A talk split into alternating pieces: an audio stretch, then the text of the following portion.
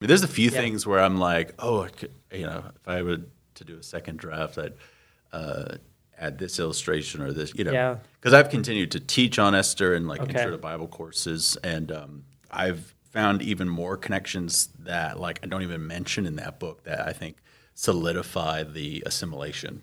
I did. I don't even mention. I don't think in that book, uh, chap- in chapter seven, when Esther finally reveals the plight of her people to to the king, she and this is in the Passover context. She explicitly says, "If we were sold into slavery." I wouldn't have even mentioned this to you. Yeah. But they want to kill us all, so I thought I'd bring it up. Yeah. Like that is such an undermining of the Passover tradition that it just reflects the fact that she is not aware of the context of, of when she was fasting, but also um, because of the two day dinner party thing that she does. We're still in Passover, you Yeah. know, when when she unveils this, Yeah. and she um, says something so anti Passover.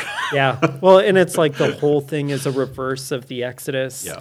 To where they leave with plunder from the Mm. Egyptians. Now they're killing but not taking plunder.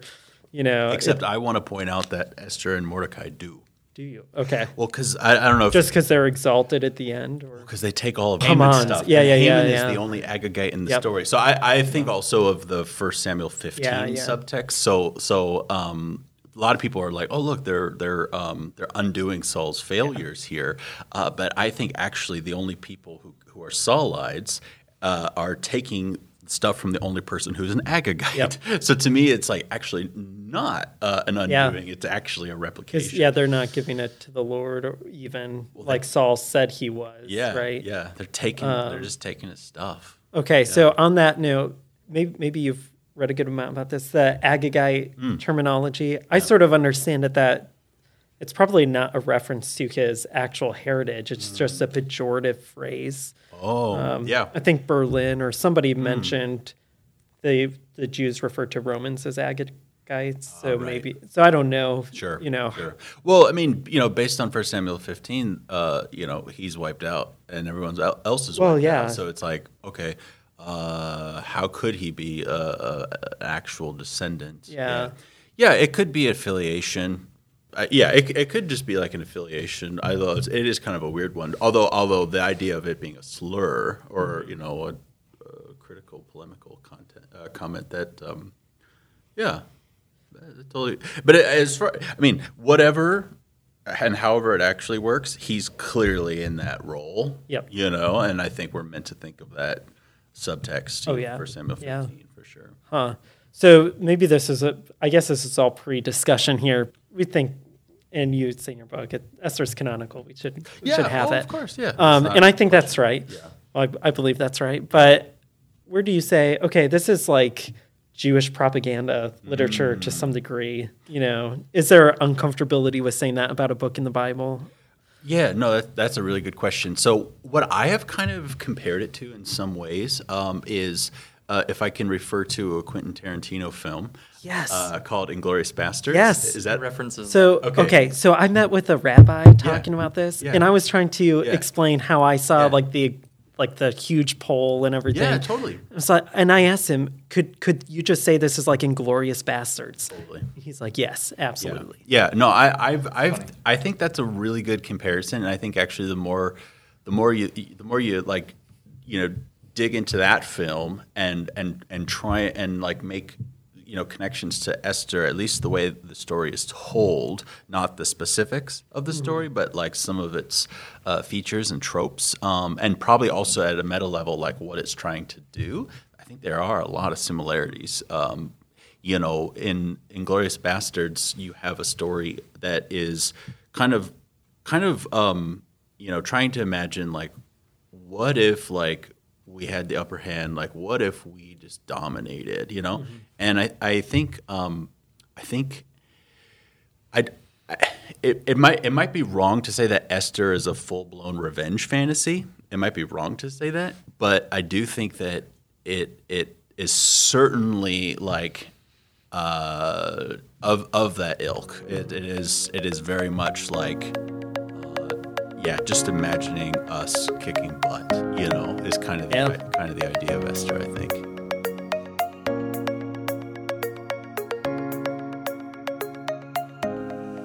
Welcome back to the Resurrection Church podcast. I'm AJ Molnix, and with me is my good friend and pastor of Resurrection Church, Aaron Downs. Aaron, thanks for being here. Happy to be here. We have a special episode today. With us is Dr. John Anthony Dunne, who is a program director at Bethel Seminary. Thanks for being here. Yeah, thanks for having me. Now, you have a PhD from The University of St. Andrews. Thank you. Yeah. And you Not- studied with N.T. Wright, is Yep. that correct? Mhm. Okay. Yep. Well, we think that if everybody read books like, you know, Surprised by Hope or Mm. Simply Christian, they would be better Christians for it. Yeah. I'm assuming you would, you know, endorse some of his defi- books that I way. I definitely agree, especially Surprised by Hope. That is my favorite book. Um, we we actually had a uh, um, a little session with him in San Diego uh, right before the pandemic uh, during SBL of, of 2019, and um, uh, we did this event at a church, and I, I, I had asked him, you know, like what what is the what is the book that you're most proud of, or or the book that you wish every every Christian would read? And um, obviously, he's he's written a lot. He's written. I joke that he's written more books than are contained in the Bible, but and some of his books are longer than the Bible. Um, but but he um, he said "Surprised by Hope," and and I I'm glad he said that because um, that that is the book that I would I would point to first for sure. That's been one of my favorites of his. I read it for the first time, I think, 2020 during pandemic. Oh, Wow. So it was really fitting and helpful. That's great. Dr. Dunne. Yes. Is that Oh, John. You John? can call me John. Okay, John. Thanks. Why don't you tell us a little bit about yourself and uh, what you're doing at Bethel? Yeah. So uh, I'm from Las Vegas uh, originally. So I like to say that my sense of what's normal uh, and mundane is calibrated to Las Vegas. Um, but uh, I, I've been in the Midwest now for Upper Midwest for uh, four and a half years um, at, at Bethel Seminary and uh, teach New Testament there. Um, and yeah, really enjoy it. So I, I um, am not a Midwesterner. I'm definitely a West Coast guy. Did my undergrad and, and seminary in Southern California, but I've uh, I've acclimated to things like the, the freezing cold that we have outside. What are some of your hobbies? What What do you do when you're not teaching? So, um, speaking of the cold, I do love snowboarding. Um, But, but you know, growing up, we would you know pack up and go to the winter and snowboard, and then pack up and leave the winter. You know, so now I live in the winter, um, Yeah. and that's been been quite an adjustment. But um, uh, I also play guitar. Um, I in high school and in college, I was in some metal bands. So um, I'm kind of a one trick pony in that regard. I, I basically just play metal. Um, but I enjoy, you know, reading as well and um, love d- just driving. I'm, a big fan of road trips, um, which which during COVID I did a little bit more of that too because, you know, you could just be by yourself and drive around. and I, my family's pretty spread out. We're we're in every uh, continental time zone. Wow. So uh, I, I go I go visit every now and again. I think you've done your doctoral work in the book of Galatians. Yep. Tell us how you wrote this book on Esther, which the title is Esther and Her Elusive God. How did you get interested in the book of Esther and then was able to write this book? Yeah. So so when I was in seminary, um, I, I knew that I wanted to study and continue to study the New Testament. Um, but after I finished my master's in New Testament, I, I decided that before I jumped jumped into a PhD in the New Testament, I, I wanted to to take more Hebrew courses, and so I decided to do a master's uh, in Old Testament and Semitic languages. Um, and uh, one of the courses that I that I chose to do was an independent study. Um, basically, there weren't enough people in my program, and so uh, they had like a repeat of a Hebrew exegesis course. It, it was focused on Ruth and Esther. The the Hebrew exegesis course that I took was on was on Genesis, uh, and I had taken other other Hebrew exegesis and, and Hebrew language courses uh, past that. Um, but the only offering in the my, the final semester of, of my degree was this exegesis course that technically, as far as the code is concerned, I'd already taken, even though it wasn't Esther Ruth. So I, I negotiated with the professor uh, Tom Tom Finley. Uh, you know, what if uh, I took this course, did all the requirements that everybody else has to do for it, but you also gave me uh, a couple extra uh, assignments to kind of make it a kind of uh, elective, and that could tick the box that I needed to graduate. And so we decided to uh, to do that and, and have me turn in like a 15 page like exegetical paper at the end of the semester. And I decided what I wanted to do because as a New Testament guy, I had taken a lot more uh, Greek, you know, um, although this was a, a Hebrew uh, exegesis course. I decided that I wanted to compare the Greek traditions with the Hebrew tradition of of the story of Esther, and that paper is what led to this book. And so so yes, I was doing a PhD on Galatians, but I already had that background of doing this uh, exegetical paper that I realized the kind of component parts of what I had done could easily be transferred into chapters of this book and but then also further I, I realized nobody talks like this. Like nobody brings these issues up. And I know I'm speaking kind of vaguely uh, about where we're headed in this conversation, but so, some of the things that I was kind of uh, discovering in that in that paper, I just realized.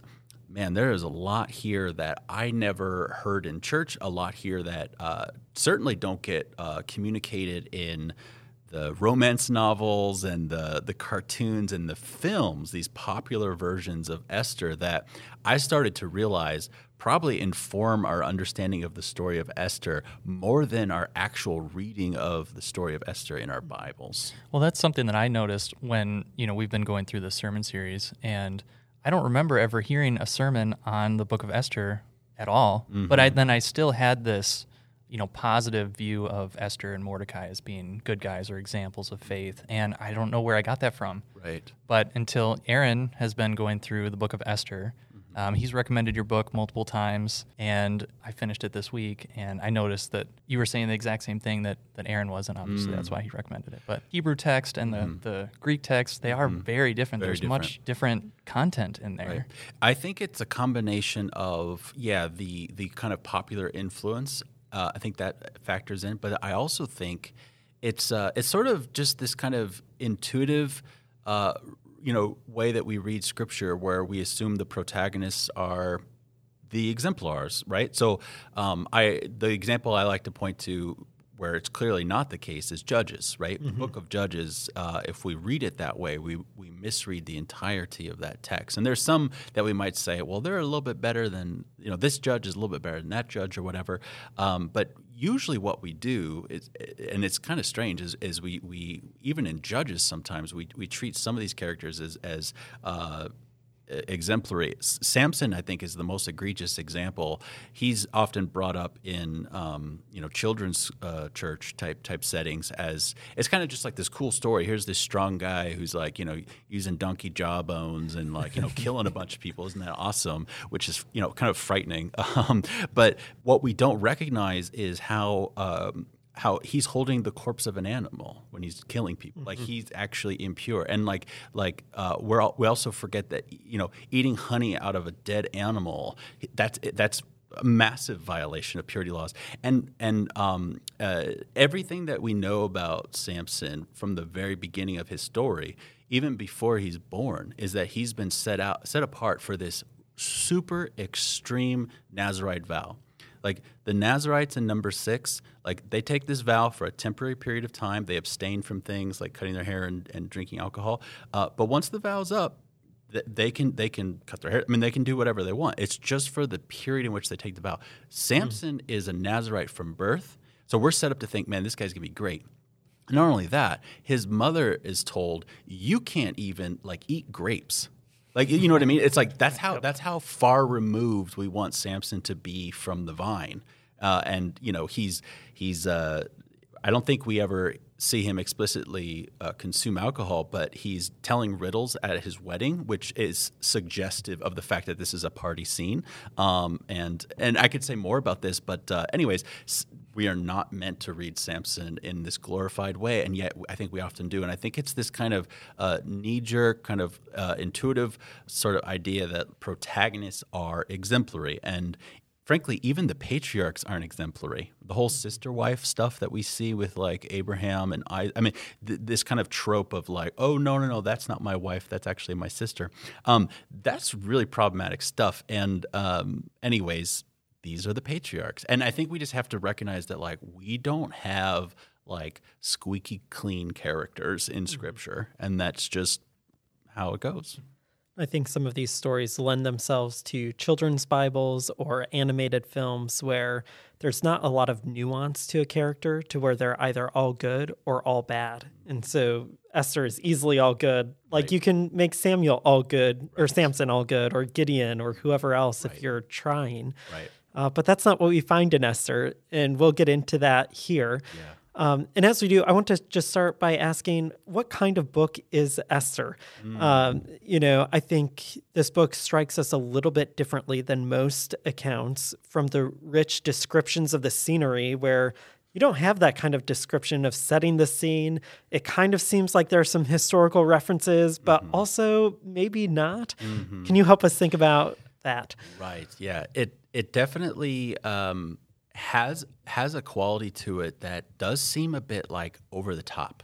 You know, like for example, at the very beginning, um, Ahasuerus. That's his. Uh, he's typically tra- translated as like Ahasuerus or Xerxes, even depending on your translation. But the the, the name in Hebrew, Ahasuerus, is basically like king headache. You know, like it's, it's sort of like in in folk tales where you know you might say like you know. Um, bozo or you know where where where you're you're not really naming the person. You're you're more like describing them with the name. Um you know like Mr. Wise guy came walking in the door you know and it's like okay that's not their name but it tells you a lot about them. It's the same thing. So like King Headache uh, Ahasuerus uh, beginning you know begins with this extravagant you know, multi-month party, uh, you know, with uh, this exceptional uh, amount of wine, and then once that finishes, he throws another party for seven more days, you know, and mm-hmm. and while that's happening, his his wife is throwing a party, and it's just like okay, it's pretty extreme. There's the kind of like a, a, pretty like over the top sort of quality to this,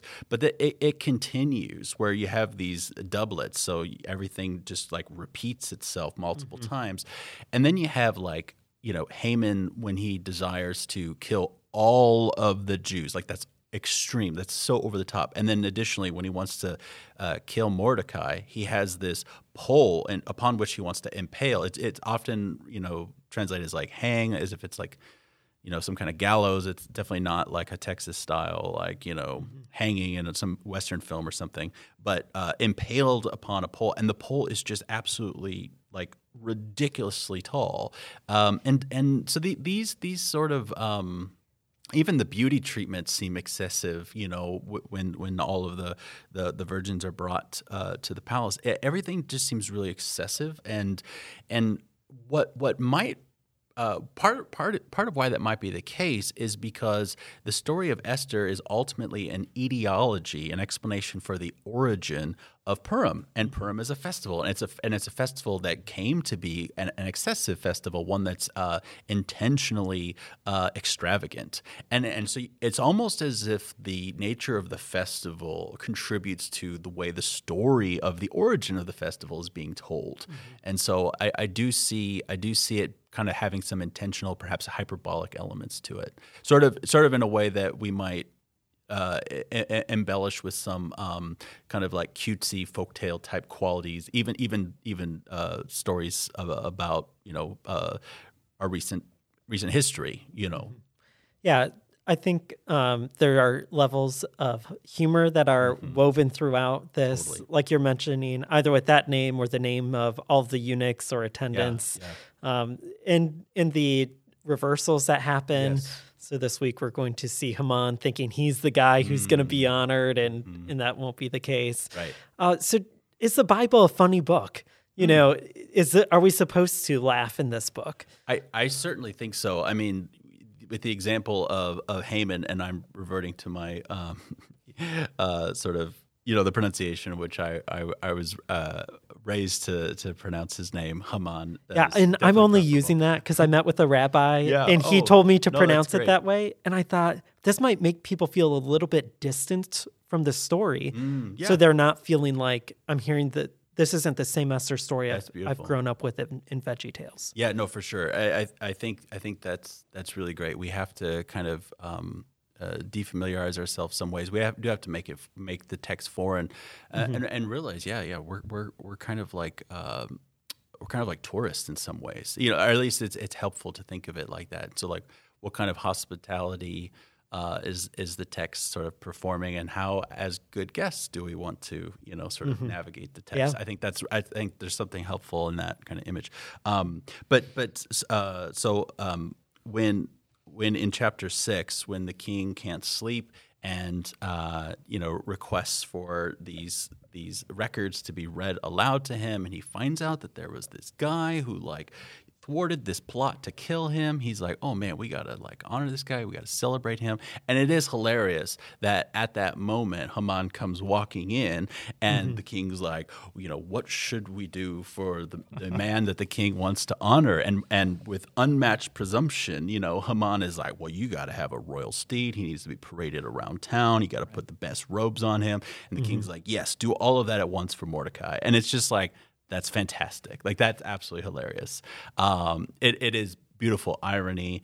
Um, it, it you know, it's just it's just so good. It's just Yeah, so good. especially at that point because it's not too dark yet. You don't have to deal with the fact that he's dead or his sons are grotesquely, Yeah. you know, executed Yep. or and then thousands impaled of people. after they're dead. Yeah, exactly. You know, so this uh, I kind of think of is like this. This is why people stop telling this story after that reversal, right? Because this is just Mm. A lot easier to deal with. Well, it's fascinating you mentioned that. So, um, obviously, as like part of my research, I was trying to engage all the popular versions that I could come across, and um, some of them were uh, produced by the LDS Church. And there's this one uh, particular musical uh, where, at the very end of the film, it, it says in the credits, you know, uh, if you would like to know more about this, you can consult Esther two to seven in your Bible. like, hilarious. like what happens in chapter one and what happens in eight and following. It's like a, a lot of alcohol uh, in chapter one and a lot of death and destruction following chapter seven.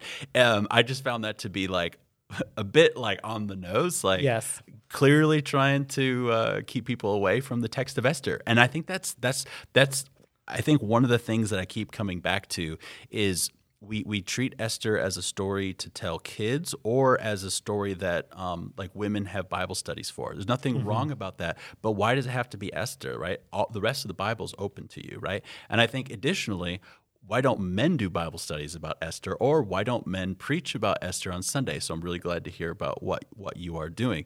Um, you know, the joke that I make is, you know, Esther is so full of sex, violence, and, and alcohol, and that doesn't sound very ladylike. You know, and I say that tongue in cheek, right? Not not to really make a gender comment, but it is so weird how in church culture it kind of gets relegated, and um, it's a it's a book for all Christians, not not for not for some, not for the children, not for the women, for everybody, right? And I think actually it's a pretty crazy text uh, in many ways because of these things that we bracket out so often. Well, I don't want to walk through every section of your book Mm. because I hope people will read it because I think it's great. Mm-hmm. And it's not hard to read. It's Mm. not a technical commentary. You don't have to know Hebrew or Greek to follow Yeah. what- you're doing. So I appreciate that. But I want to talk about Esther and and the compromises that we see Mm. both with her and with Mordecai. Um, so maybe you can just kind of point out some of the highlights of why we might think she's compromising Mm. instead of demonstrating what it looks like to be a faithful Jew in Mm-hmm. exile, if they're even in exile. Yeah. So definitely the story of Esther uh, begins during the you know the reign of the Persian Empire, and um, if if we if we don't have the the big historical sort of timeline in view, you know this is after Assyria took out the northern kingdom. This is after Babylon took out the southern kingdom, and then we have Persia. And when Persia takes out Babylon, they they allow uh, the, the the the the the diaspora, the, the, the exiles who've been spread throughout, to go back to to go back to their land, to rebuild the temple, and all of this. So it's it's quite curious when we when we start the story of Esther that Esther and Mordecai they're not in Babylon and they're not in Jerusalem, they're in Susa. They're even further away from Jerusalem, right? What are they doing in Susa?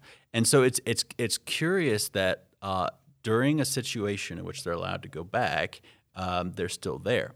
And I think that this already kind of begins to indicate to us the effects of exile. That, uh, as I talk about, that that what we see are are elements of assimilation that and and and probably more importantly a loss of identity a loss of a sense of like who we are as as Jews and as the people of God and um, I, I think that is showcased in a number of ways and one of the things from the very beginning that we're um, you know given about them is that we know that Esther's uh, real name is Hadassah uh, like a myrtle branch, but but um, we're um, basically like just introduced to that. We're we're never really given a sense that she goes by this name. Mm-hmm. She goes by Esther, which is uh, a name that derives from the goddess Ishtar. And what's so fascinating about that is that Mordecai's name is also derived from a Babylonian deity, Marduk. And Marduk and Ishtar are cousins in the Babylonian mm. pantheon, just like Mordecai and Esther are, which is already like super interesting and curious. Um, but we're told that Esther has has been given this instruction from Mordecai not to reveal her identity. Mm-hmm. But what's so odd about that to me, and this might be something that we we totally miss. What's so odd about that to me is there is no plot against the Jews. There is no plight that the mm-hmm. Jews are uh, explicitly experiencing until the the the uh, Haman uh, Mordecai uh, interaction in chapter 3 mm-hmm. So that means that Esther is already queen before there's plight against the Jews. There is no uh, plight that so so. For example, what people tend to say is, "Oh, Esther uh, became queen to save her people." Like mm-hmm implied in order to like the purpose was to save her people um, there is nothing like that in in chapter two you, that is not accurate right it's it, it's kind of like right place right time i mean that's mm-hmm. basically what mordecai gets at in chapter four uh, with her it's not you know oh there you know my people are in this precarious position i need to become queen to save them mm-hmm. that is just not the kind of uh, that's not the timeline. It's not the sequence uh, uh, of events. Yeah. So when you think about some of the gnarly or compromising events that took place for her to become queen, you can't say the ends justify the mm-hmm. means here, right? Mm-hmm. Um, we they're they're operating with consequential ethics because they they know they'll save this because it because we just don't there's no problem. Right. There's no problem. Um, so I like to say if you pretend this is a TV series mm-hmm. and you've just watched the first couple of episodes, you have no idea what's coming, right. and neither do they. Right, exactly. Um, unless you read the Greek version, which we can we can come back to that. Yes. But, but, this is why I think the Greek version is so important because it does establish the plight before you're introduced to any of the characters because you get this kind of apocalyptic vision, mm-hmm. uh, and and and that apocalyptic vision kind of symbolically uh, alludes to the different characters in the story, and it lets you know, oh, there's going to be this extreme uh, extreme plight, and so and so you you get more intentionality on mm-hmm. the part of Esther and Mordecai that you don't get in the Hebrew story. Yeah, and I, I think we'll talk more about that as we go. But I think it's good to point out from the very beginning that when other tellings of Esther, whether it's in Jewish literature or in the the Greek edition, there are details added or taken away that right. reshape the story. Right. Um, but what what are some of the key compromises mm. that Esther would have made if if we're trying to say she's not a hero. She's not a faithful mm. uh, Jew. Right. What what would indicate that well, to so, us? So, for example, I think I think the best way to to go about this is to just juxtapose it with the other book about characters in exile in the Hebrew Bible. Uh, so in our in our Bibles, uh, Esther is is kind of synced up with um, Ezra and Nehemiah. It's sort of linked up with these uh, historical books, but in the um, in the Hebrew Bible, so it's a different order, same same text but different order. Uh, in the Hebrew Bible, Esther is side by side often with Daniel in the mm-hmm. Ketuvim, the the writings, the section called writings. And in Daniel, we see intentionality from the start, right? Where you know he purposes, you know, not to eat the king's meat, right, not to defile himself. Um, in Esther, there's no sense that like, oh, there are these like food laws that I need to uh, hold on to, or you know, Sabbath that I need to maintain, or you know, festivals that you know, there, there, there's there's no sense, right, that that that um, entering into the king's palace comes with some things that you have to kind of navigate like mm-hmm. like carefully. Um, additionally. Um, what we're told about the nature of this, you know, uh, sort of beauty pageant is the wrong way to describe it. This this basic and um, one romance novel refers to it as a series of interviews. Um, it's, it's, obviously not interviews. One of the things that we learn about this this huge uh, parading of, of, of, virgins is that the nature of the sort of you know quote unquote interview was that one by one they would spend the night with the king, and so the text doesn't um, you know go into details but it, it, it is obviously suggestive that this is a sexual uh, uh, set set of events um, and and and the, the the king was most pleased with Esther. It's kind of a creepy line if you think about mm-hmm. it, and um, and so there is this weird uh, hierarchical thing going on, but um, uh, the the idea of sort of loss of identity, loss of um, you know loss loss of who we are in the midst of, of exile and everything i think that's kind of on display as we're as we're reading we don't we don't get a sense that uh, that that this is um, you know something to protest because we do see protest in chapter 4 mm-hmm. Mordecai is more than willing, and so is everybody else, more than willing to, to protest, to rent their clothes and lament. We don't see that in chapter two, and so I don't I don't think we should read into chapter two um, you know the idea that uh, this wouldn't have been a step up for a lot of people. It's mm-hmm. it's a horrifying thing. It's gross, and uh, I think it it certainly would have been um, uh, a, a, a, oppressive to many. But we, we don't we don't see that as like the the flavor of the way the story is being told. Um, it certainly it certainly has more of a quality of um, opportunity to be queen, right? I mean, mm-hmm. Uh, and so yeah, if if this was if if we were meant to read it as more uh, problematic, I think we'd see more of the elements that we see in chapter four uh, in chapter two. Yeah, so that comparison to Daniel really shows where he and his friends perhaps will turn down a certain diet or preparation to present themselves to a ruler. Esther fails to turn that down. Um, she marries someone who is not Jewish. So if if you're following the Christian canon, where you mm-hmm. have Ezra and then Nehemiah, which right. both decry intermarriage, exactly. you you have that on display. So what about Mordecai? Mm. You know, either with that brief mention there, or later on, is he apparently refuses to bow down. Mm. I know there's yep. a, a, way of understanding him that he's refusing to commit idolatry or something. Mm-hmm. But what do the details of our Bible's text mm-hmm. indicate about his character? Right. Yeah.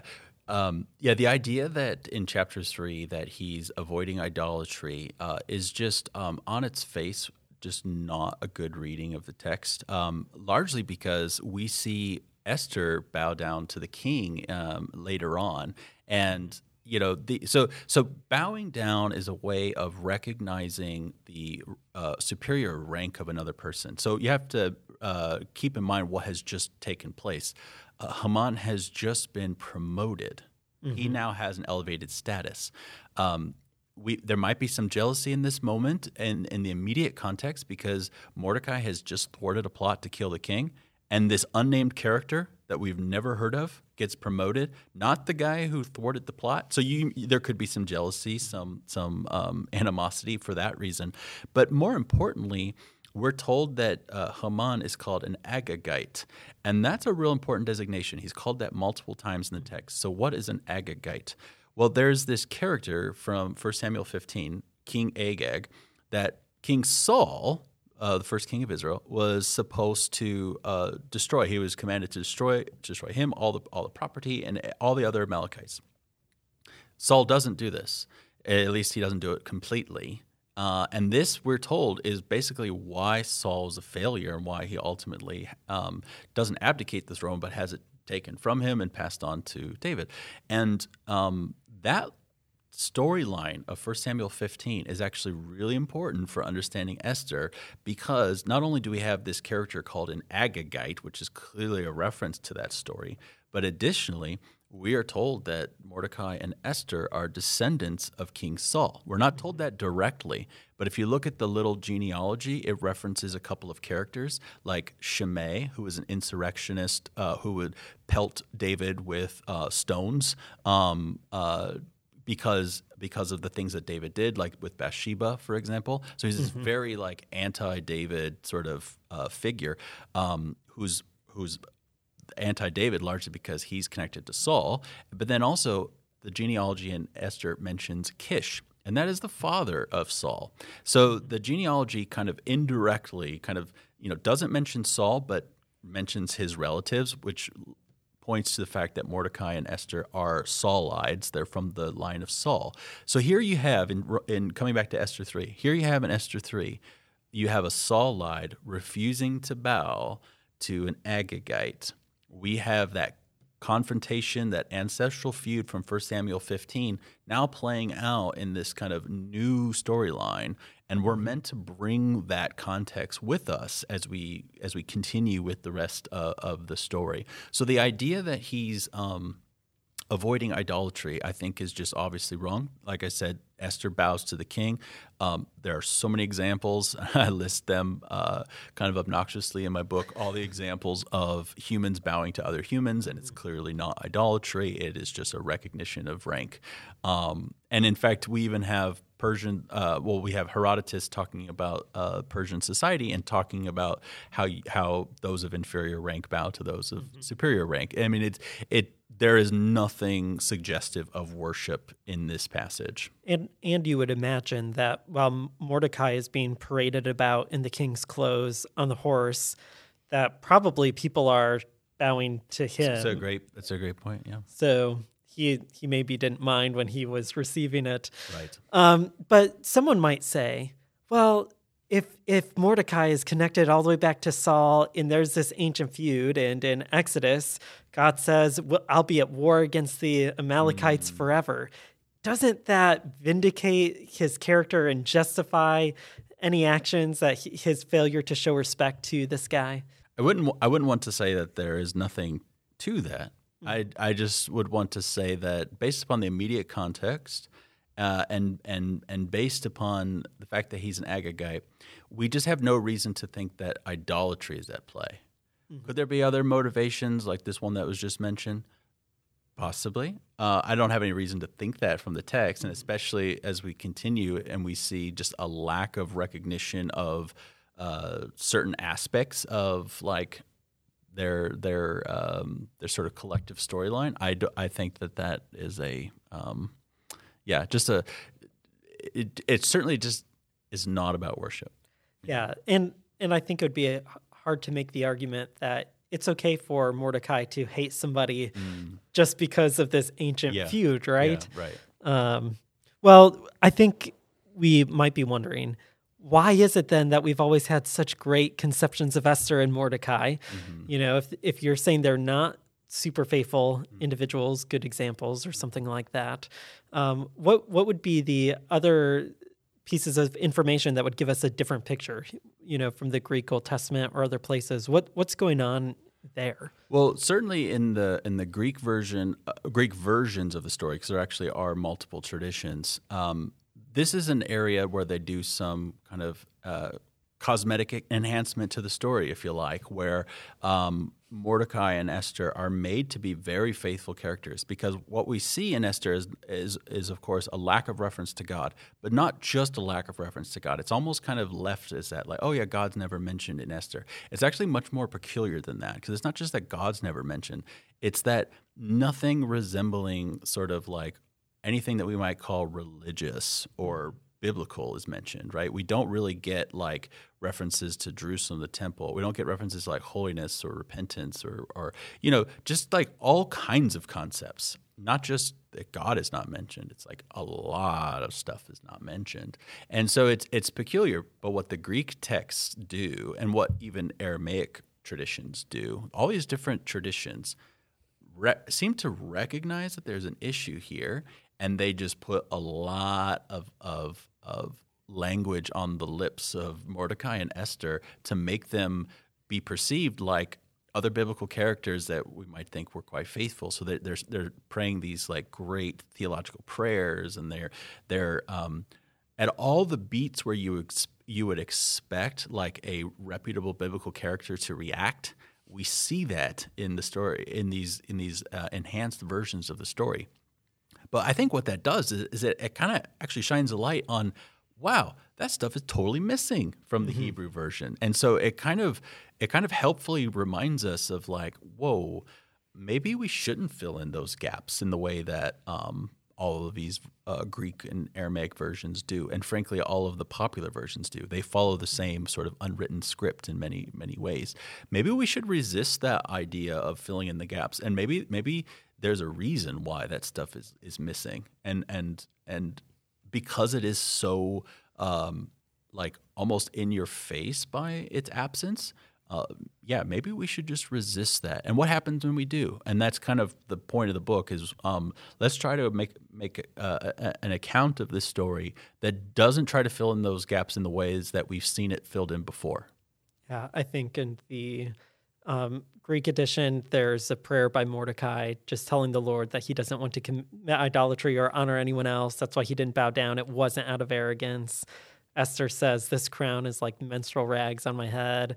Mm-hmm. Um, and then as they are going, as she's going before the king, mm-hmm. she like faints and passes right. out. It's way more he, dramatic. He's in a rage. Right, right. That God calms him down. Yeah. Um, and then it takes out details, such as when Haman is leaving that banquet, he just sees Mordecai. It's not mm. that Mordecai's not bowing down or showing mm. honor, he just sees him. Yeah. Um, so we can understand how modern retellings of Esther are influenced by this. But does this give us a problem mm. when we're looking at a Greek edition of the Old Testament being quite different from our Hebrew edition and perhaps other Christian traditions following the LXX? Mm-hmm. Well, it's interesting because the New Testament doesn't draw upon Esther. There is there is a one suggestion that I've seen that maybe in like Mark chapter six with the John the Baptist episode, um, that you know um, where you have uh, this request. You know, I'll I'll, um, I'll, give you up to half of my my kingdom, uh, and and the request is, well, I want the head of John the Baptist, right? Um, that up to half my kingdom, I think that's just a regal trope. I don't think this is an allusion to Esther. I think it's just a regal trope. But let's say, okay, maybe that might be. That would be the only place in the New Testament where there's any uh, allusion, and that's not even a, a quotation, yeah, right? And it's, even if it is, yeah. it's Herod making the illusion. Yeah, exactly. And just the gospel writers recording that exactly, illusion. Exactly. Yeah. yeah. So it's it's not even a uh, it's not even a robust one. I mean, it's notable, for example, that Esther and Mordecai aren't mentioned in Hebrews 11. That might be a place where we'd expect to see them. The the quote unquote Hall of Faith chapter. You know, we, we don't see them mentioned there. So there's there's no reference to to Esther or Mordecai in in Scripture. Or sorry, in the New Testament. Um, and I think that's quite telling. I also think it's quite telling that in other places, like in Qumran, which is a site where we found the Dead Sea Scrolls, which are very famous, and most people know them as, oh, yeah, that's a collection of biblical manuscripts. That's true, not exclusively. There are all kinds of extra canonical texts, and especially texts that we never knew about before that were written by ostensibly the community that lived there that were quite sectarian and had their own way of, of living that was that was quite strict and, and removed from everything that was taking place in um, Jerusalem. Well, among those biblical manuscripts, we found portions of every biblical text except for Esther. Now, you could say that's an accident of history, and that's possible. I just think, given what we know about that community, it's not likely uh, especially because there are other texts from antiquity that they do have. Um, it's not likely that this text would just be like willy nilly, like missing. Uh. I think they rejected it, and that's that's obviously. Um, uh, up for debate, but in, in my in my estimation, I think they're the kind of community that would have rejected it. I mean, it's a text about a festival that they didn't celebrate. It's you know yeah. what I mean. It, it it has a lot of uh, elements in it that their community repudiates. So yep. I just think it's pretty. Um, what it what it what it what it reveals when we think about it for us as we think about Qumran, the New Testament here. This is a uniquely Protestant problem, I would say, because as Protestants, what we are saying is that we want to deal with the Hebrew uh, canon, the Hebrew text. Um, the early church, they were using the Septuagint. Uh, and this is why, for example, like the Catholics and Orthodox have additional texts uh, called the Apocrypha, and, and even even beyond, because the Greek text really becomes the um, Old Testament of the church. Uh, and that's the tradition really until Protestants said, uh, hey, just notice that the Jewish communities never accepted those texts. Uh, maybe there's a reason why they didn't, and maybe we shouldn't either. So that was kind of a bold move. And, you know, uh, we, we stand in those uh, Protestant waters. And I think it's just, it, it's, it's, it's a very Protestant problem for us to say the Hebrew text lacks these things. The Greek text, which Catholics and Orthodox will accept as scripture, uh, you know, clean up a lot of those problems. And so it's not a problem for Catholics and Orthodox. I think it's, it's something that we uniquely have to reckon with as Protestants. And that's what I was trying to do in the book is to say, how can we take the Hebrew text on its own terms mm-hmm. and and and treat it as scripture with the kind of story that it is and not sort of furtively make it the Septuagint by filling in the gaps in the same way that the Septuagint does. Uh, because then otherwise, why don't we just look to the Greek text that's in our Catholic Bibles, yeah. for example? And I think the Protestant nature of that problem is highlighted when you look at Jewish writings about Esther, because even though they might use the same Hebrew text, they're relying on uh, editions where their commentators fill in the gaps, so to speak, and um, in in where there are some Jews who don't observe Purim, the holiday connected to this. So, but they at least have old writings to lean on to and say in this Talmud or or whatever. There's this tradition where we see that Esther was actually righteous or something like that. Yeah, yeah, because because um, as I as I mentioned, you have these Aramaic uh, translations, and what's interesting is so these are these are called uh, the Targums or the Targumim, and the uh, every every text of the the Hebrew Bible has has a single targum. The, the Torah has multiple. The only text outside of the Torah that has more than one targum is Esther. Mm-hmm. That's really significant. It's I think suggests that a lot of people found this text to be peculiar and ambiguous and, and needed it needed commentary. Mm-hmm. And so you have these these two independent Aramaic traditions, and you have these two independent Greek traditions. Um, that to me is all very suggestive of the fact that um, work was needed to sort of control how the story was interpreted. Uh, well, I appreciated your comparison of Esther and the additions to Esther to The Wizard of Oz mm-hmm. and Wicked, um, because I think you show that you can enjoy both of those stories, mm-hmm. but they're on their own terms. Right. And I think that's true for Esther. We can enjoy the Greek edition of Esther, correct? Mm-hmm. Oh yeah, I think we can uh, as its own sort of product. But when we're sort of talking about the Hebrew story, I think we have to uh, make some distinctions in our in our minds about like what it is we're talking about. I, I, think we do this with a lot of kind of pop cultural canon. So if we're talking about Wizard of Oz, right, you can enjoy Wicked. Obviously, when you watch The Wizard of Oz, though, you don't want to import Wicked back into the Wizard of Oz because mm-hmm. it's not thinking about. I mean, it's prejudicial, like what it says about. Um, uh, the Wicked Witch, you know, on, you know, or, or, actually, what the what the Good Witch says. Uh, she says, you know, only only bad witches are ugly. Like that is a prejudiced comment, and that's the kind of thing that Wicked takes up and explores uh, to great effect. Uh, well, what if the the the, the witch uh, was was green uh, beyond her control and mm-hmm. was sort of like forced into this role, right? And yeah, when we watch the original film or read the original text, um, obviously we can't take Wicked back with us because we're not really going to find it there. It actually does have problematic things that have to be reckoned with, and I think I think that's helpful way to think about uh, story of Esther. There are problematic things in the Hebrew text. We don't we shouldn't take the Greek back with us to the Hebrew. We have to reckon with the Hebrew on its own terms. I think the most significant addition to the story of Esther is the explicit reference to God that shows up over and over again in these other traditions.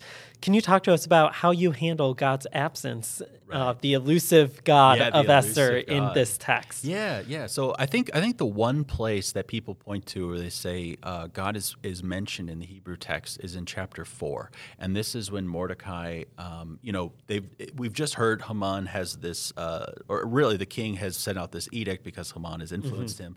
Uh, you know, the, we're going to kill everybody throughout all the provinces. If you're Jew, you're dead, right? And it's going to happen on this day, and you're toast. And so everybody reacts um, in lament. And in chapter four, Mordecai goes to uh, Esther, and it's kind of speaking like indirectly through like some some servants or whatever, and um, they're having this back and forth conversation because obviously Mordecai can't just like go literally talk to her side by side, and um, what what Mordecai says is that you know relief and deliverance, uh, you know, uh, might come from another place, right? And this language of from another place, people have thought, oh, this is uh, this is a, a, reference to God.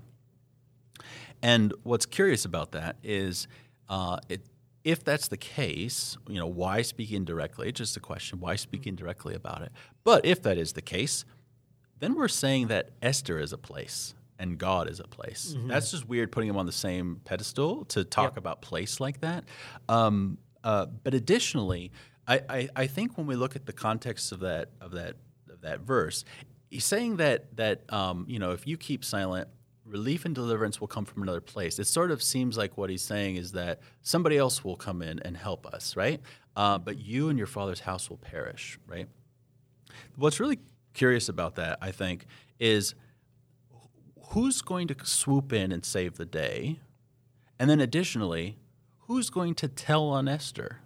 Mm-hmm. Right? Who's going to inform Est- uh, the king that Esther is actually a Jew and ought to die uh, um, on that on that day? Um, you know, along with everybody else. Mm-hmm. But if relief and deliverance has come, and, and has saved, you know, the day has been saved. All the Jews have been saved by this relief and deliverance that comes from another place. Then we're talking about the only person potentially that's going to die is Esther and her father's house, mm-hmm. which actually Mordecai is kind of connected to that father's house. So that's also kind of a weird comment. What I'm, what I'm trying to point out is it's actually a really weird thing to say. And I, I think we skip past this. We just say, oh, look, he's mentioning God when he says from another place. Uh, what I would suggest is that we've actually uh, mistranslated this verse, and that actually we should recognize that this is a rhetorical question expecting a negative answer. It makes much more sense with the flow of the story and the context because there is nobody else. Esther is in this unique position to to do something because she can just talk to the king, right? Obviously, there's this issue of like, well, I can't go unsummoned, right? Which which gets addressed very quickly. Um, yep. It seems like it's going to be a real big deal. It's not actually, but it seems like it's going to be.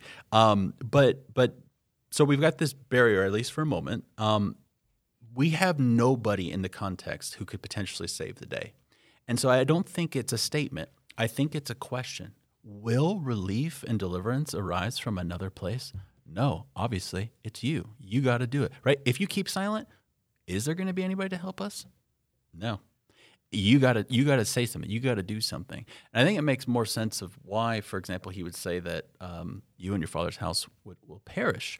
Uh, he's got the he's got the upper hand you know, and I think that that's that's uh, that's part of it as well. But really, what I would say is the, the, the, what what Mordecai is saying is uh, you're our only hope. You know, it's, it's Princess Leia style. You know, help help me Obi Wan Kenobi. Yep. You're my only hope. That's what I think. That's what I think his words amount to. Um, and and and so when Esther does decide to go and fast, people then say, "Oh, look, she's about to pray and she's about to summon God to to to uh, to come to come and and save the day. But what's what's difficult about that interpretation? Not only is prayer not mentioned, uh, but additionally, she's fasting with her handmaids. So, if we are to mm-hmm. assume mm-hmm. that this is some like religious thing dedicated to Yahweh, it doesn't appear to be the case given the, the involvement of her handmaids. What's most problematic, though, about all this, because everybody wants to see in, in Esther's fast and in Mordecai's comment about from another place a kind of appeal to God. What's most problematic about that is this is the start of Passover. Mm-hmm. And it's it's very kind of subtly mentioned uh, the thirteenth day of the first month, uh, or is it the fourteenth day of the first month? I'm I'm uh, yeah, I think the edict was on the thirteenth day. The thirteenth day. Yeah, yes. Passover starts on the fourteenth, right? So it says it says it says the thirteenth day. It's sort of like if I were to say um, on the twenty fourth day of the last month of the year, right? We're like, oh, Christmas is the next day, mm-hmm. right? It's a similar sort of thing. We don't celebrate, you know, uh, Passover, uh, and so we might miss it, right? You know, if if we're not observant Jews, like we might just miss that, you know. And so it's it's it's the kind of comment that is like loud and clear in to the ancient audience and to Jewish audiences. If we don't celebrate Passover, we're just going to miss it. So when it when we're told that basically Passover is starting that night, mm-hmm. and Mordecai and Esther are having this interaction at the start of Passover, it's just really suggestive. The background is really jarring they're not talk, they're not summoning the God of the Exodus to show up. They're not calling upon mm-hmm. him. They're not invoking his name. They're not uh, expecting that the God of the Exodus is going to prove himself to be the God of the Exodus once more. Uh, and that's I think really um, a really problematic aspect of how we point to this scene as being the scene where God is sort of like secretly present, uh, mm-hmm. it, present in their language, I should say, that the characters are referring to him indirectly. Um, I just don't actually think we see that. And in fact, this this this issue of the background of Passover only gets more problematic as we go mm-hmm. because not only not only uh, have they not mentioned God, called upon him in any sort of way, but as the story unfolds, we we of course get this uh, back and forth where where Esther fasts for a couple days, but then she wants to have a, a meal with with Haman and the king. And then they have it, and, and the king's like, "What do you want?" Like, uh, let's do this again tomorrow. Okay, so they do it again tomorrow. Obviously, there's more story happening, but if you just think about the sequence of days, on that on that second day uh, of, of, of their meal, we're still in Passover.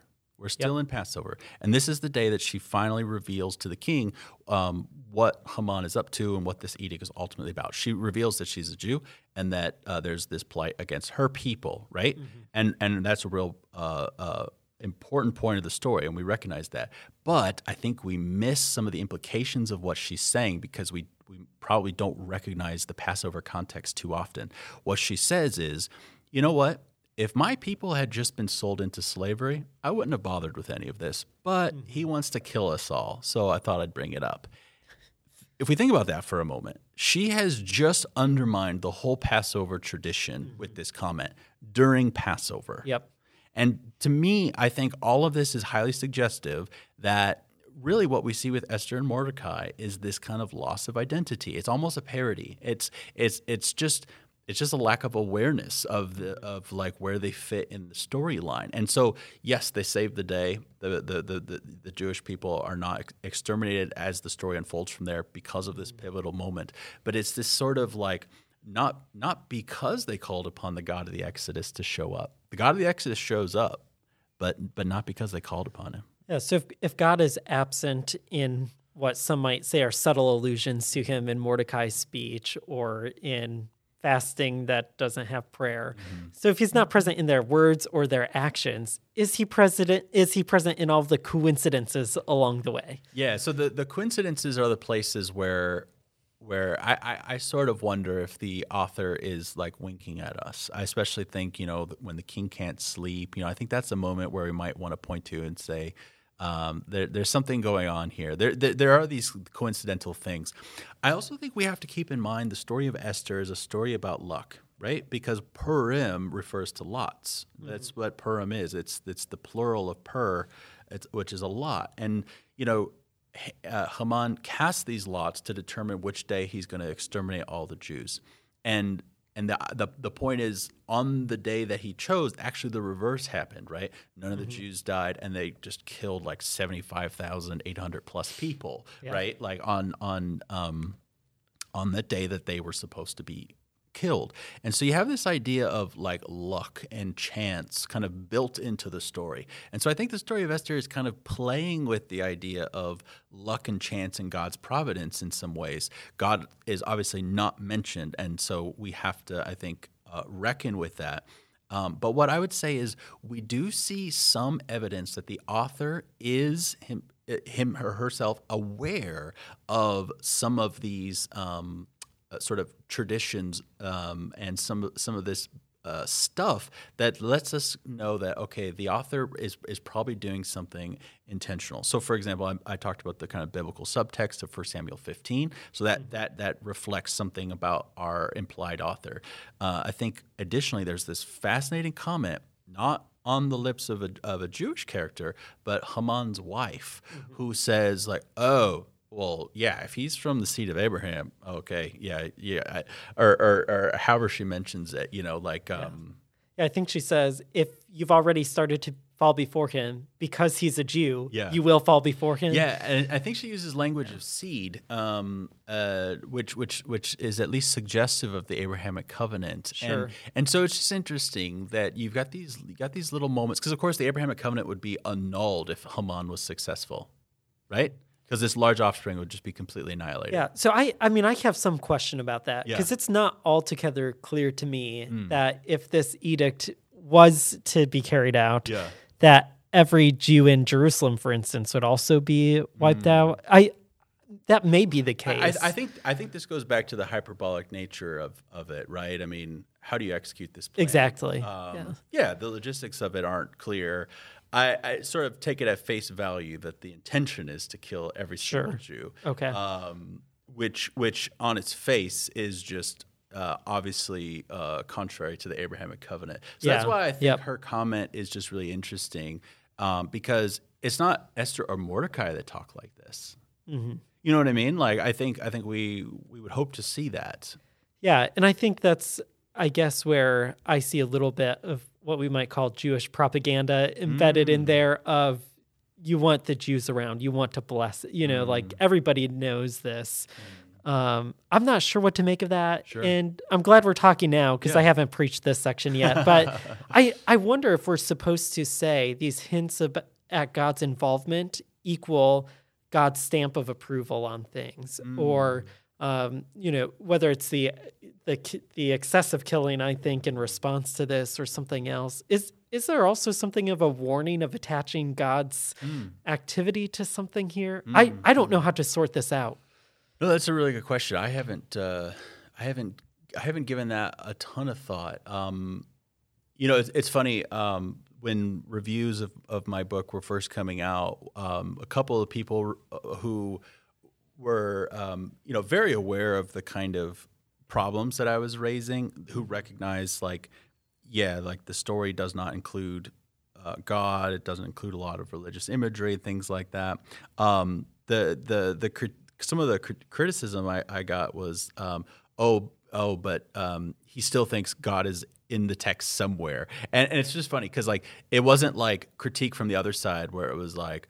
Oh, he's he's really messing up my, my Bible, and, Yeah. and you know, eh, like I He's too mean to us. yeah, yeah. I didn't get a lot of that. The criticism I got was basically like people like he didn't go far enough. Like like like the reality is is, is bleaker than he describes. Yep. And and you know maybe maybe that's true. But what I would say is I I did very intentionally kind of view my book as sort of trying to straddle uh, a, a position between. Uh, those who kind of hold to more or less a traditional view that that that really basically say that the absence of God is actually meant to point to the presence of God, uh, and that that basically. Uh, you know, we see God everywhere in Esther, and and He's not mentioned because He's He's always there, or something like that. So there's kind of this traditional view that that basically just fills in the gaps, and then you've got, I think, a, a kind of broader, more um, academic view, and a lot of a lot of commentaries that you'd pick up will point out a lot of these issues, these problems, and just basically, you know, kind of talk about how the Septuagint you know fixes these problems. And um, you know i was trying to i think navigate a middle road that that acknowledges the very serious issues and the um, academic uh, conversations tries to make some of that accessible uh, to Yeah. a wider audience, uh, but also tr- tries to navigate uh, a, a path that says like, okay, how how can we take this on its own terms and and also see it as uh, a, a, a scriptural text, Yep. right? I mean, that's part of the subtitle of the book, you know. Yeah. Well, I appreciated the way that you said we need to distinguish between the character's perspective and the author and reader's Mm-hmm. Yes. perspective. Definitely. To where the characters don't see God at all, Right. And where we have an impulse to see God in these coincidences, Right. that that's maybe an indictment Mm. against them a little bit. I think my concern is I'm trying to think, how do I preach this? Yeah, is yeah. I, I want to call people's attention to God's action in the world, Mm-hmm. but I think we also can just see all over the place where people attribute something to God as if this is an act of God's judgment or God's Mm. grace in attaching God's perspective on it, giving it a God's eye view when Right. none of us really have that. No, that's really good, and that's a that's a that is a a, a bigger bigger issue in kind of uh, Old Testament hermeneutics, even. Yeah. And Yep. I think um, you know I didn't reflect explicitly on that for for my my study on Esther. I think you know this was started over 10 years ago Yeah, and if yeah. I if I were to revisit some of this I would want to I have a I have a buddy um, doing a PhD on violence in the Old Testament Hmm. um, and uh, you know when we talk about certainly the violence in Esther but also elsewhere um, there's just a lot of interesting stuff going on that I, I would I would be interested in revisiting some of that a little bit more Yeah. Well, and we're now coming through a pandemic where people attach or don't see God at all, and every Mm. and, and it's just putting that issue of how do we interpret and Yeah. navigate our world and God's presence in it. right Um, so, but obviously, I think you are not focused on that. You're you're telling the story and helping us understand why we hear it in a different way. But when we come to the end of Esther, I think if if we were Jewish, we would say, well, the whole purpose of the book is spelled out for you right there. It's so that you'll celebrate this carnivalesque holiday, a Jewish Mardi Gras, we might mm-hmm. say, or mm-hmm. something like that. Mm-hmm. And I think it's pretty clear most Christians don't do that. We don't Right. dress up like Yeah. these characters and boo Haman and Yeah, all these yeah, things. yeah. So what what would you want Christians in a church to take away from the book of Esther? Yeah, I, I think I think you know kind of the the main takeaway that I that I would say is that in in the story in the story of Esther, what we what we see primarily is uh, a testament to God's faithfulness, um, and and that's why I kind of you know talk about the Abrahamic covenant a little bit in in some of this, especially the seed language that um, Haman's wife uses, and the nature of the plight, which is complete extermination the idea of God being faithful um, is the takeaway I would want to make. Certainly at the canonical level, right? Esther's in our Bible, uh, so certainly at the canonical level, this this idea that um, the Jews weren't ultimately exterminated, uh, you know, has this. Um, you know, connection back to promises about the prosperity of the Jewish people, and and uh, including within that the the large seed, the great offspring, right? And so, so I, I do think that um, this idea of God being faithful to His people, even when they're not faithful to Him, that God will uphold His commitments. Um, you know, there's a there's a there's a danger that that could be misheard as, oh, great, you know, God is such a faithful God, we can do whatever the heck we want. I I think I think you know um, we have enough voice voices elsewhere in Scripture to uh, speak against that, but I do think that what we get in Esther is a is a testament to God's uh, faithfulness, and it's this it's this uh, commitment to His promises ultimately. And so we don't want to assume that we have particular promises that we don't, and we also don't want to uh, um, take advantage of the promises that we do have. So I, I, the takeaway should not be, oh, great, uh, we can do whatever the heck we want, um, but but but rather um, it's this sort of awe at the um, the grace and mercy of God. Yeah, absolutely. And I think as we come to the end of the story of Esther, there's a king in power who is not God's king. Mm-hmm. It's a fool. He's a mm-hmm. foolish guy, Yep. and he he is so able to be changed by people's opinions and mm-hmm. suggestions that there is not an ultimate safety yet.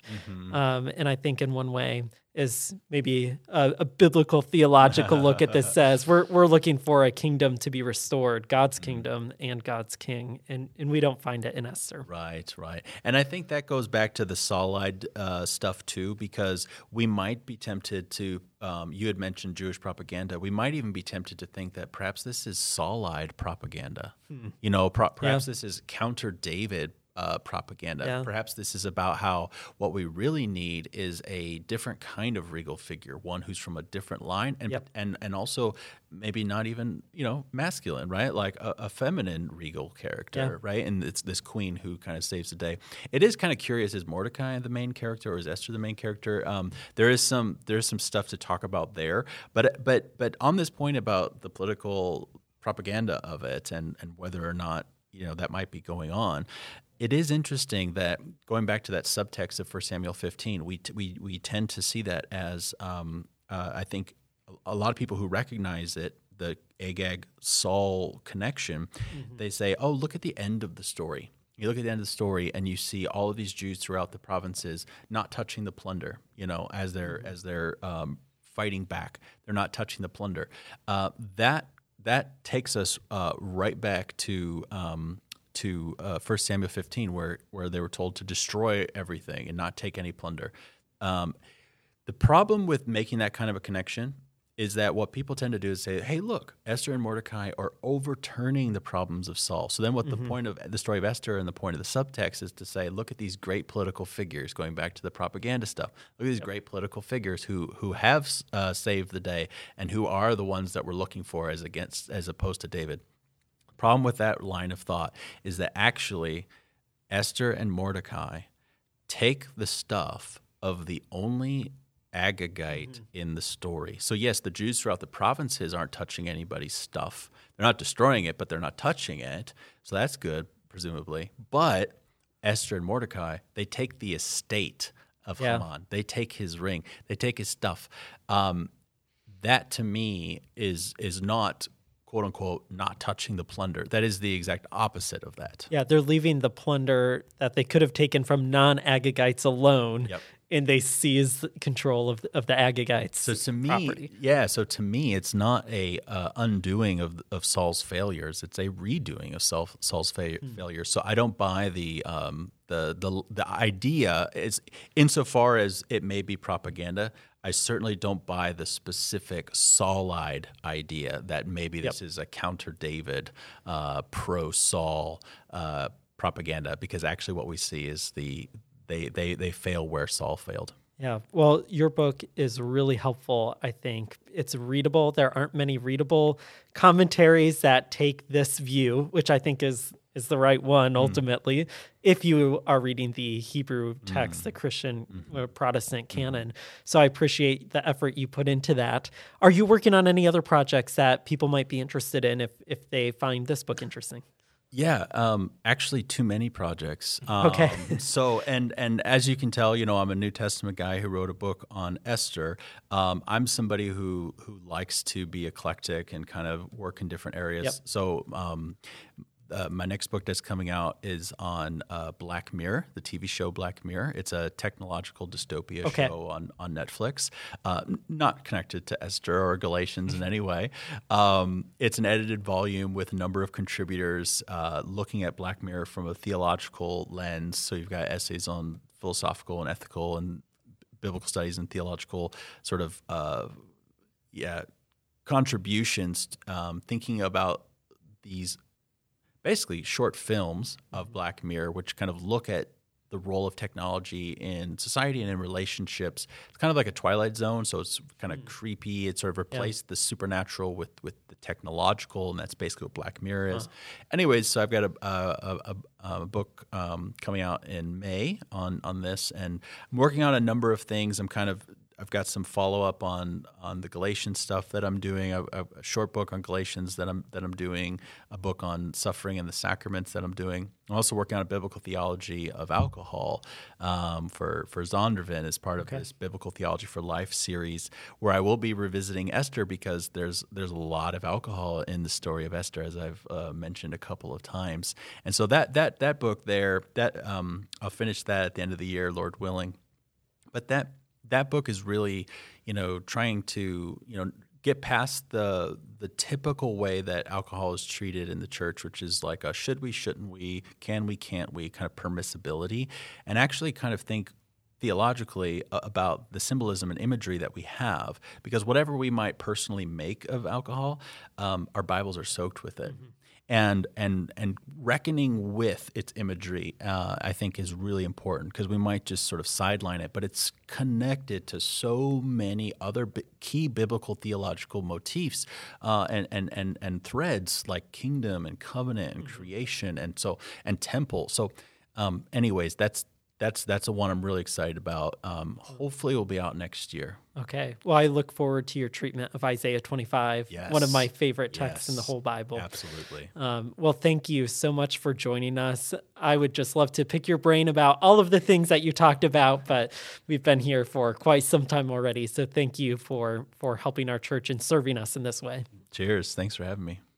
I do have one question to ask. You used examples of The Wizard of Oz and Narnia and Lord of the Rings and Star Wars, but there was a glaring omission. Was it Harry Potter? It was Harry Potter. How did you not have something about Harry Potter in this book? You know, that's a really great question because um, I'm actually obsessed with Harry Potter. It's probably it's probably the one that I enjoy the most out of all of those that's been mentioned, and I've actually um, written on Harry Potter uh, like in academic uh, settings. Like I said, going like I'm, I'm quite eclectic in my in my interests. Um, yeah, I didn't mention Harry Potter. I'm trying to think. I had read Harry Potter by that point. Uh, why didn't I mention Harry Potter? I don't know. I think for the next edition of your book, you can figure out a way to to Yeah, if it helps, I love Harry Potter. And in fact, at this church, we did a Christmas outreach called Harry Potter and the Heart of Christmas. Oh, I love And I cannot find a way to reference Harry Potter so far in the book of Esther.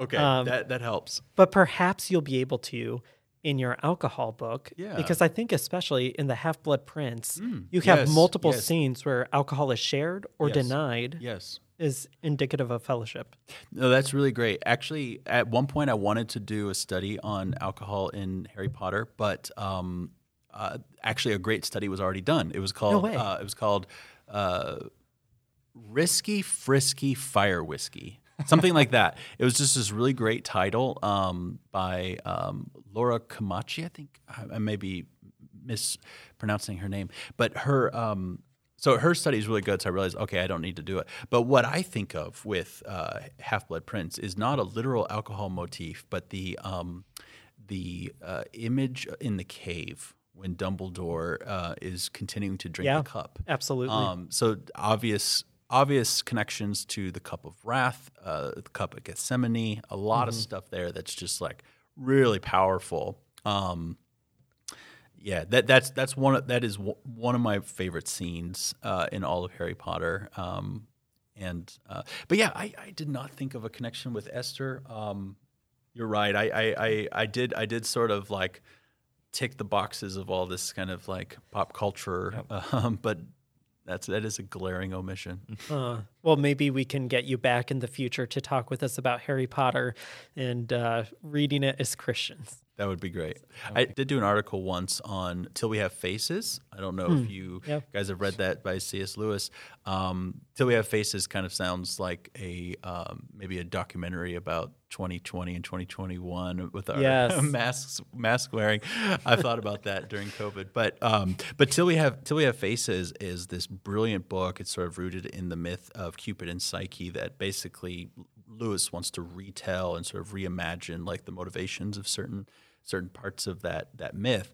Um, but I think in the way that he tells the story, he's actually incorporated a lot of allusions to Esther. Uh, and so I did write an article on on that. no way well is there a central place where we can find all of your writings So um, there is a website called academia.edu, which is kind of like a um, sort of you could say like a Facebook social media type hub for academics, where they kind of can upload their CV or like certain um, articles that they've written. So I do have a, a few different things up there. Um, sometimes there are like embargoes, so you, you have to like wait before you post certain things or whatever. But um, it is a, it is a great place to kind of make uh, some of your scholarship accessible, especially if you don't have access to databases to like download those journal articles. It's just a way to say like, hey, here's one that I wrote or whatever. So, great Yeah. well well thanks again This podcast is a ministry of Resurrection Church. You can find out more at resurrectionnn.org.